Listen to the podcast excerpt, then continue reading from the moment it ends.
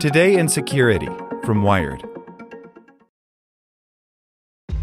This episode is brought to you by ShipStation.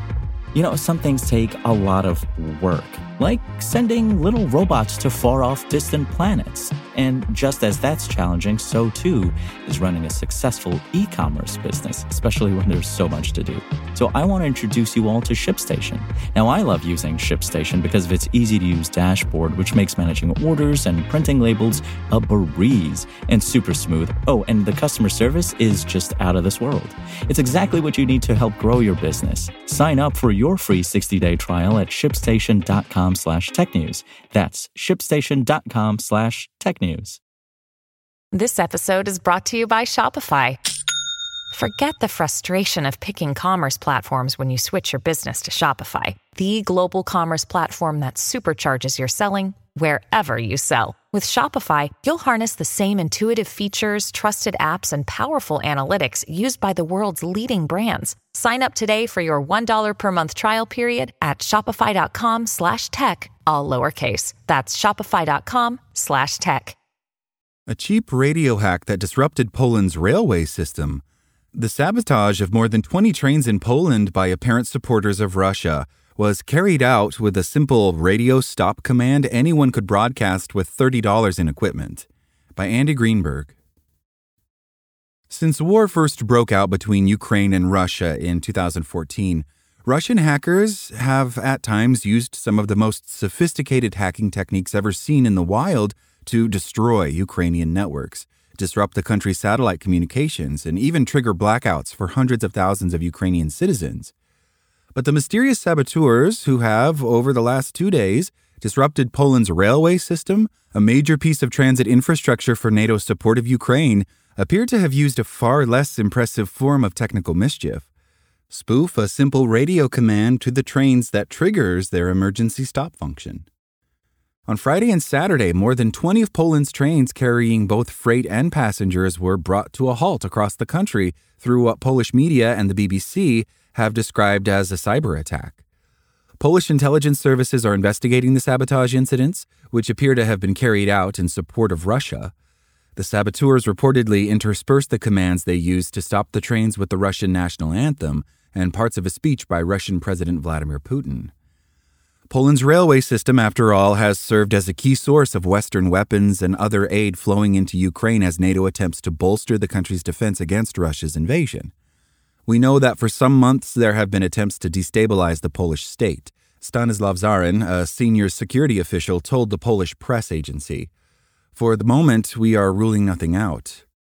But as disruptive as the railway sabotage has been, on closer inspection, the cyber attack doesn't seem to have involved any cyber at all, according to Lukasz Olejnik, a Polish speaking independent cybersecurity researcher and consultant and author of the forthcoming book Philosophy of Cybersecurity.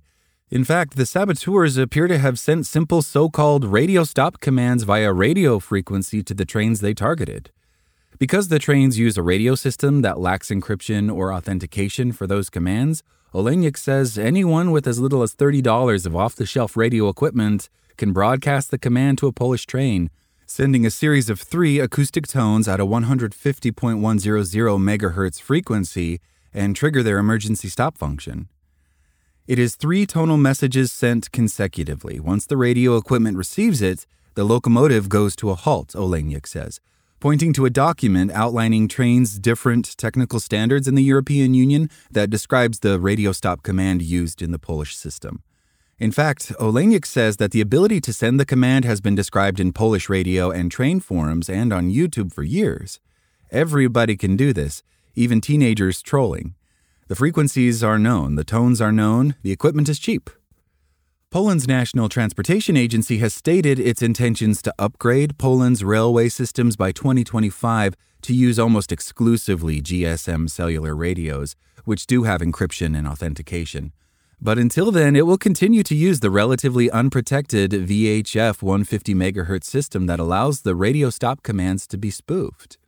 The only real imitation of the train paralyzing radio attack, Olejnik says, would be that the saboteurs would have to be relatively close to the target trains, somewhere from hundreds of feet to miles, depending on the power of the radio equipment used in their disruption operation. Olejnik was careful to note that he hasn't tested the attack himself. Given that the disruptions appear to have occurred in three different Polish administrative regions across the country, getting the equipment close enough to all the target trains would likely have been the biggest challenge for the saboteurs. It is really a cheap operation, Olejnik says. The biggest risk is the need of being in proximity. Polish State Railways didn't immediately respond to Wired's request for comment, but a statement from the railways agency notes that the train disruptions were due to unauthorized broadcasting of the radio stop signal sent by means of a radio telephone by an unknown perpetrator. The statement adds that receiving a radio stop signal results in an immediate stop of all trains whose radios operate on a given frequency. Despite those automated emergency stops, the railway agency wrote that there is no threat to rail passengers. The result of this event is only difficulties in the running of trains. The Polish press agency reported no injuries or damage as a result of the radio sabotage operation. If Russia or its supporters have in fact sabotaged the railway system of Ukraine's ally, the operation wouldn't be without precedent. In fact, Belarusian dissident hackers known as the Cyber Partisans protested Belarus's support of the Russian military by launching their own rare political ransomware attack against Belarus's railways IT network in January of 2022, in an attempt to prevent Belarus's participation in the invasion that came just a month later. This disruption of Poland's rail system doesn't appear to have required any such ransomware or even a penetration of a digital network. But Olejnik cautions that the simplicity of the attack shouldn't lead anyone to underestimate its effects, which may continue to play out given the difficulty of preventing the radio attack on Polish trains on authenticated communication systems. When you're a hub of support to war stricken Ukraine, you're indeed a target, says Olejnik. Low hanging fruits are always the best approach. Thanks for listening to Wired. I'm Zeke Robison, and for more stories just like this one, visit us at wired.com. Like what you learned? Subscribe everywhere you listen to podcasts and get more security news at wired.com/security.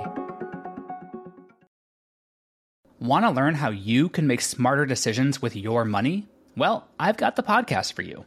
I'm Sean Pyles, and I host NerdWallet's Smart Money Podcast. Our show features our team of nerds, personal finance experts in credit cards, banking, investing, and more. And they'll help you make the most of your money while cutting through the clutter and misinformation in today's world of personal finance. You'll get clarity on strategies to help you build your wealth, invest wisely, shop for financial products, and plan for major life events. Listen to NerdWallet's Smart Money Podcast wherever you get your podcasts.